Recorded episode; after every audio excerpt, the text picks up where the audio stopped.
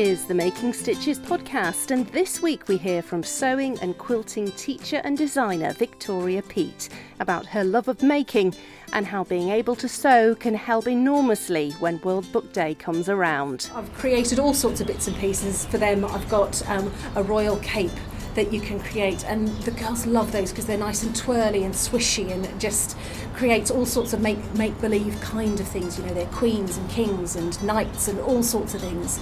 And I've got um, I've made them uh, fantastic Missus Fox. Emily's my youngest, and she decided she wanted to be fantastic Missus Fox, so she said, I need a yellow dress and this and that and the other. So there I am making headbands and dresses and all sorts, and I've done Mary Poppins. That was one of my favourite ones because the outfit was really simple, but made this beautiful little felt hat, which was a headband with a felt hat on it, and she loved it. She thought it was the best thing ever. So it's I find great joy in making for them, to see their faces, because I think having a great imagination and having the ability to make believe makes for interesting children in terms of they can write stories and they love to listen to stories. It gets their imaginations going. So if I can fuel that, then that's great.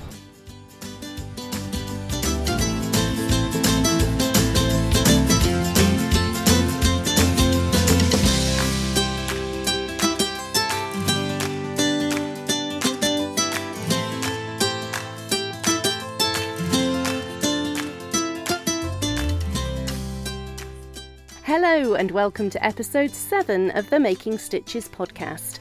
I'm Lindsay, and this week, thanks to the relaxing of the lockdown measures here in Gibraltar, I was able to carry out this interview in person rather than via the means of technology.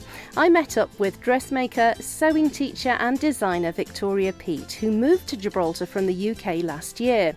Victoria has contributed to sewing magazines, has given sewing lessons on television in the U K, and sells patterns for patchwork quilting, fancy dress costumes for children, and lots more on her website, Little Black Duck. We met up in the open air and had a socially distanced conversation on a bench in the bandstand in the beautiful Alameda Botanic Gardens here in Gibraltar. She began by telling me all about her love of making. I guess I would say I'm a bit of a jack of all trades. At the moment I'm doing a lot of quilting, but by trade, if you like, I guess I'm a dressmaker. I learnt to uh, sew dresses and outfits first of all, but I've fallen into quilting, and I do hand stitching, I'll do embroidery, I'll try knitting and crochet. I'll just, I like making. I just like making. You and me both. Yeah, it's addictive. I'll just give anything a try. I'll blame it on my mum. She's, my mum's an artist, and she uh, is brilliant at all sorts of things, so I think I get it all from her. Ah, so it's uh, been from childhood then, has it? Um, yeah, I've, well, yeah, I've been pretty crafty, um, but I think I started to sew when I was maybe at school. I remember doing an appliqué project at school. I think it was pretty terrible, but I really liked it. And then for my eighteenth birthday, I was ever so trendy and cool, and I asked for a sewing machine for my eighteenth birthday. I was that Fantastic. Cool. But I, I loved it. I just started having um, informal lessons from my mum, and I bought Berda sewing um, magazines and just started sewing, and that was it. I'm hooked forevermore. You were bitten by the bug. Yeah, completely. Absolutely. So I believe you studied fashion. Uh, I did. I used to go to the London College of Fashion and do evening classes and short courses, and I took a sabbatical from work and I went and did uh, courses there. So I've done draping and pattern drafting and pattern design, illustration. I've done leather bag making, all those kind of things, all at London College of Fashion, and it was fabulous. I loved it. I really, really loved it. That sounds truly amazing. I mean, if I could just spend my whole life going on courses, I would do it. A serial learner. I love it. I love it. Brilliant. So what kind of things do you like to make then? Uh, I love making for myself, but I never do it. And I don't know about you, but when you have children, suddenly you end up making things for them. You know, a toy for them, or a blanket for them, or clothes for them, and all of a sudden you take a complete back seat. So it's been years since I've actually made myself anything. And I don't know if you know the um, the hashtag and the thing that goes on in May, the Me Made May. Yes. Well, I had great intentions, and I'm like, you know what, I'm going to make myself something. And I thought, I'm going to do it, it's going to be great. And I ninety-nine percent made something. Aww. I nearly, nearly finished making something for myself. Well, at least maybe you can get it finished try. for next year. No, no, I'm I'm going to make it, because it's going to be my going out outfit for a casual meal and a meeting friends. I wonder. I will do it. I will. I will. So you also you have a blog, and you um, on on your website you also promote the fact that you have patterns and, and various things for sale. Uh, what kind of things do you have on there for anybody well, who's not familiar? Um, I do have a range of um, patterns that I do either P D F or I do paper patterns, but I try and give people a lot of tutorials and free patterns as well, because I, I love to teach sewing. I really love it. I love that people think, oh no, I can't do it, but actually with a bit of encouragement and a bit of practice you can achieve all sorts of wonderful things. So I like to give some free tutorials and patterns as well to just try and encourage people to give things a go. And I've started filming um, video tutorials as well that I put on YouTube so that I can show people, because not everybody learns in the same way. Some people can take a paper pattern and just read it and get it and do it, and other people just either don't want to read it or don't understand it, or their brain works in a completely different way. So if I can film a video tutorial to show people how to do it, you can use one or the other, or you can use the two in conjunction with each other, and you can learn how to make something new. And I'll do smaller projects, sort of patchworking projects or applique, all sorts of different tips and techniques. There's some dressmaking tips in there as well. So it's just about getting people to learn and to give something a try. But I'll cover pretty much everything. I've got English paper piecing, which I really love. It's a great project because you can take it with you on the go, and I've got foundation paper piecing and quilting techniques, a whole host of things, all sorts of bits and pieces. I noticed you had some uh, patterns for children's fancy dress clothes. Are your children the main inspiration well, for your work? Like I say, when you when you have children, you don't do anything for, you, for yourself, it's all for the children.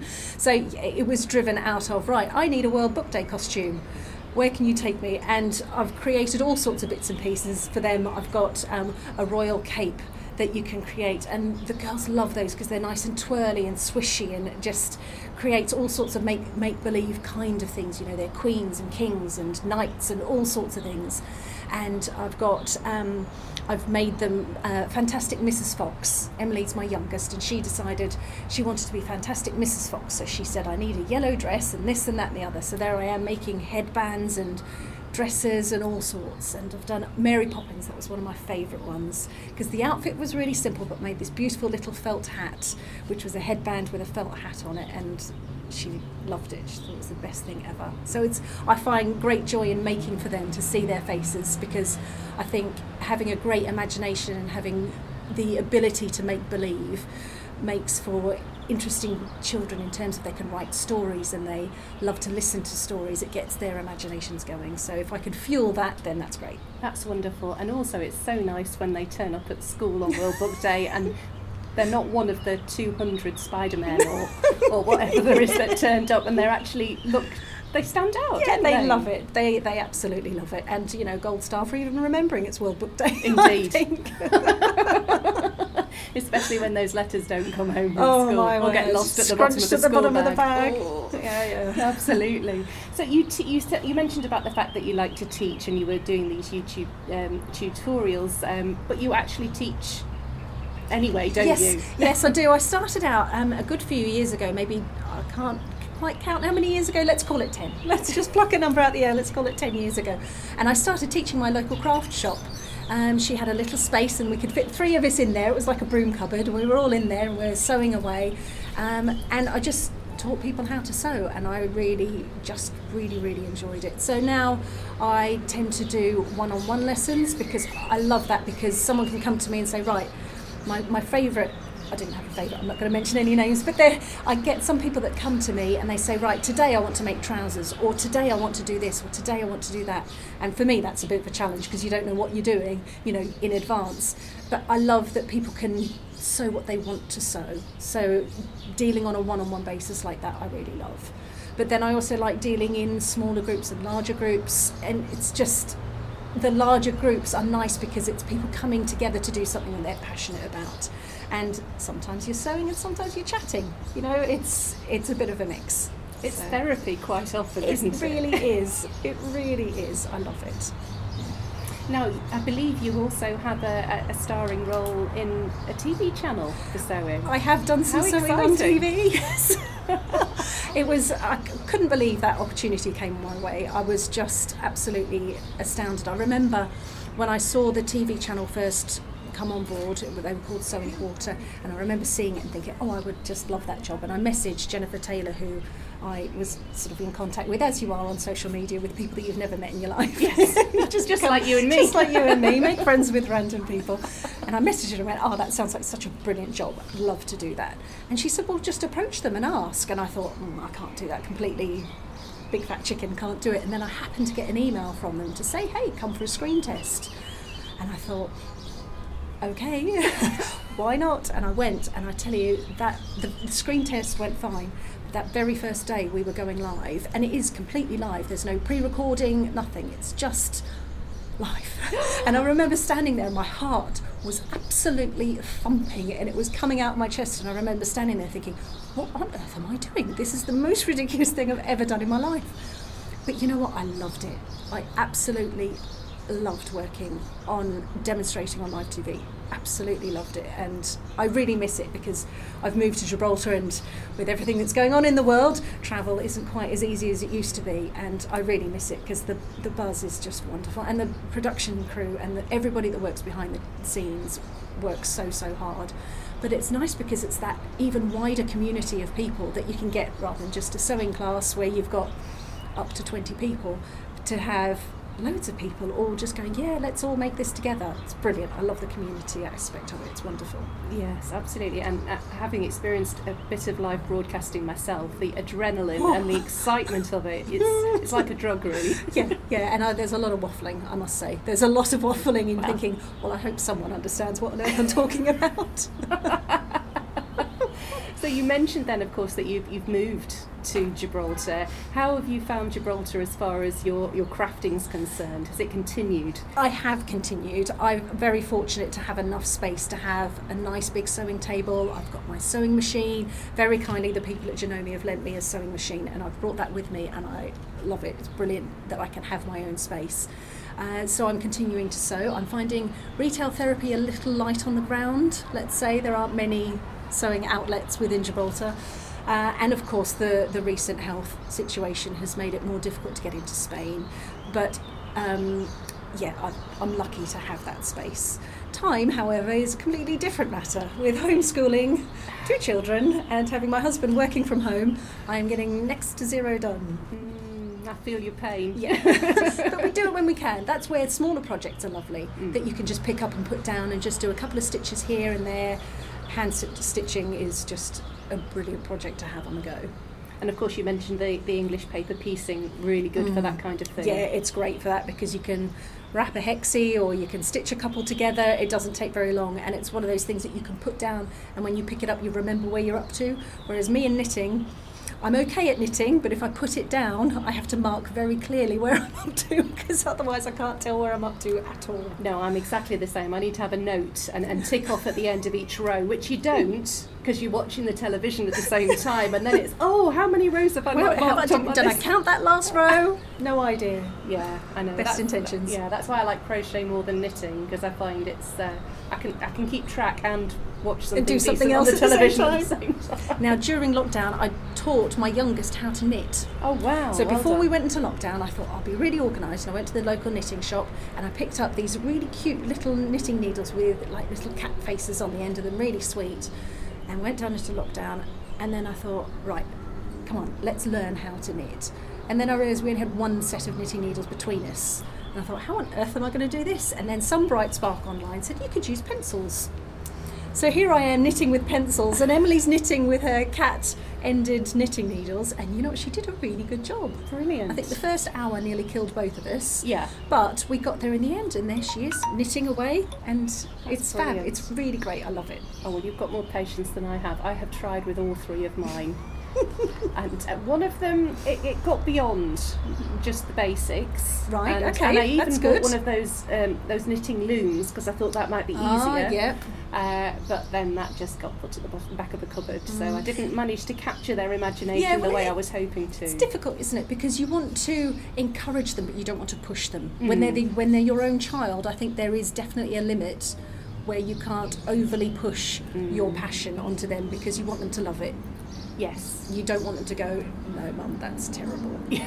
You want them to have happy memories of your craft so that one day they might pick it up themselves and go, oh yeah, this is great. Yeah. You uh, are a contributor to various sewing magazines as well. How did you get into that line? Uh, well, the uh, sewing magazines was just by chance. I was uh, selling on Etsy. That's what I used to do. I actually, I used to have a business where I sold to trade.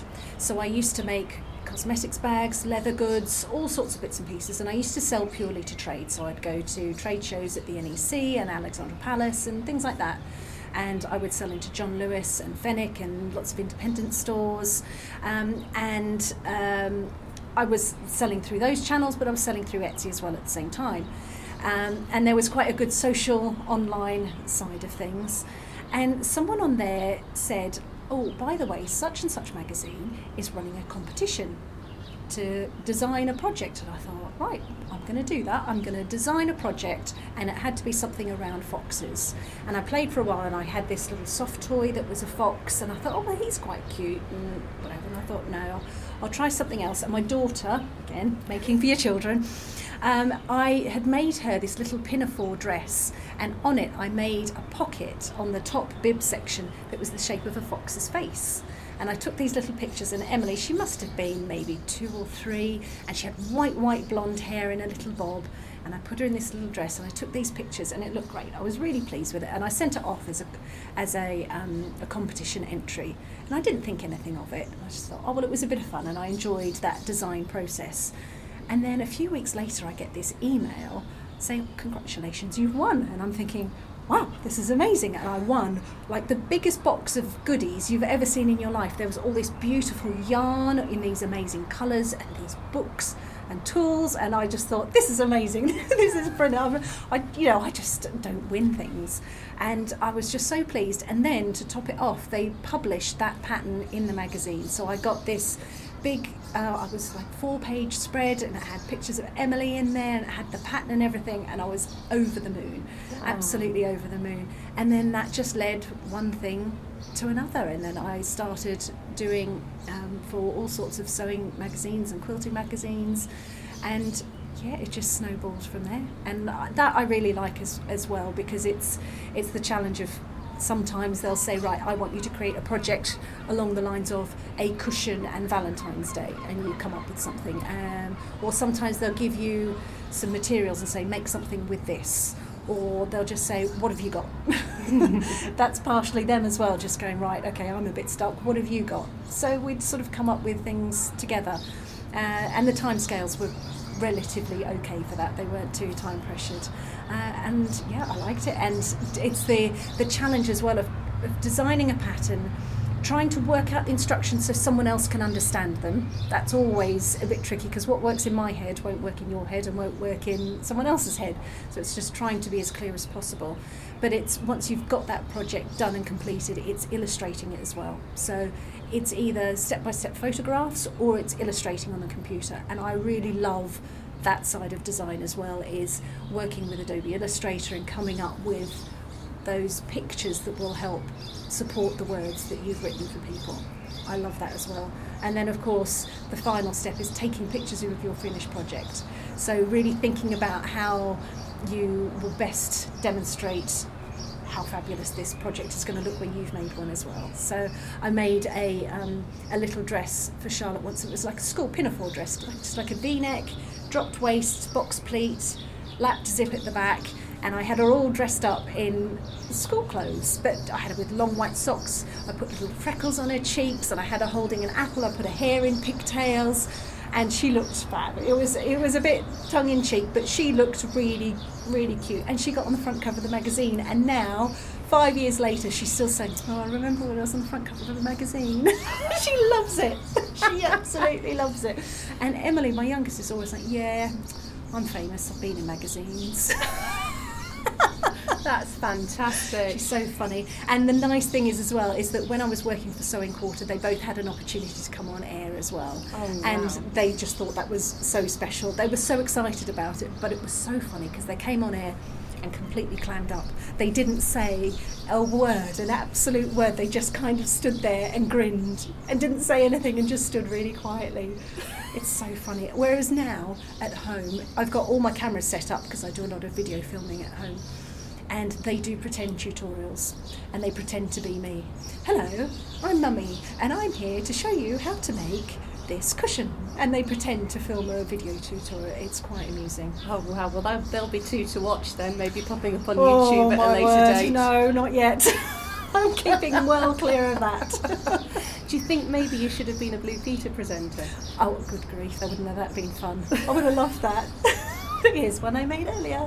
And you know what, a lot of that on Sewing T V is about having those steps ready and made, because um, you will have a finished product that you will need to make so that you can show and everybody at home can see what they're going to make with the kit that they're purchasing, and then you demonstrate. But you can't you know you can't demonstrate a whole quilt or a whole bag or anything like that within the time slot allowed, so you have to make those steps of, oh, and here's one I've made earlier, and here's this one I've made to this point.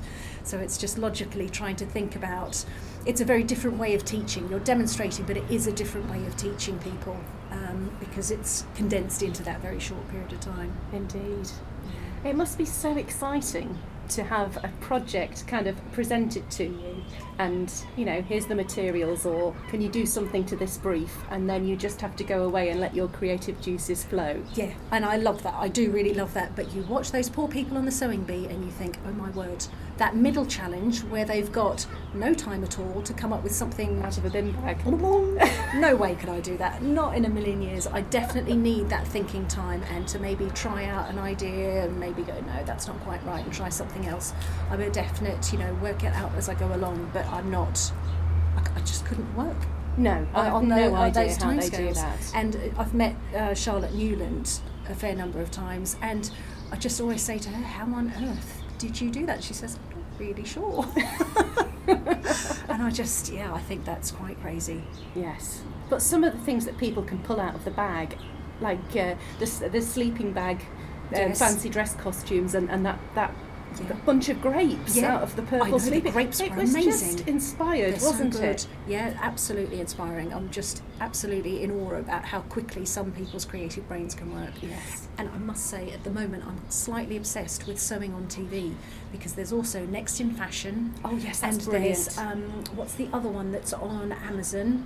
Um, that's the new Project Runway. I can't oh, remember right. what that's called. I'm just watching those on and on and on. Yeah. They're fabulous. Fabulous T V.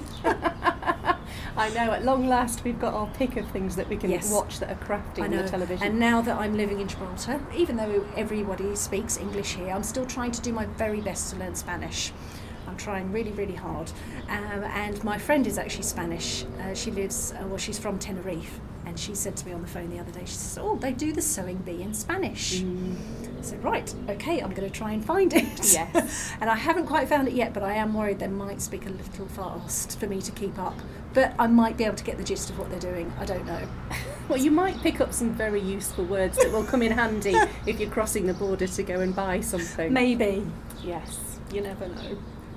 So what does the future hold for you and your sewing and crafty endeavours? Well, as soon as I get time back in my life, um, I shall be making videos and patterns galore. It's it's more of the same. I would really love to just keep teaching. Um, I've got an, I do have the open invitation to go back onto Sewing Street to do live T V, but uh, geography yeah. and uh, timings and yes. flight availability is a bit of a challenge there. So, but I would love to go back and do the television work again, and I'm just going to continue developing patchwork and quilting uh, patterns, small crafting projects, that kind of thing. Continue with teaching. Uh, there might be a book one day, you never know. How exciting! I shall look forward to that. Don't hold me to it. So if anybody wants to find you online, what should they be looking for? Uh, we'll look up Victoria Peet. I tend to crop up relatively easily there, and my website is little black duck dot co dot uk. And as you mentioned, I've got a whole host of tutorials and patterns available, so yeah, drop me a line. I love to see what people do.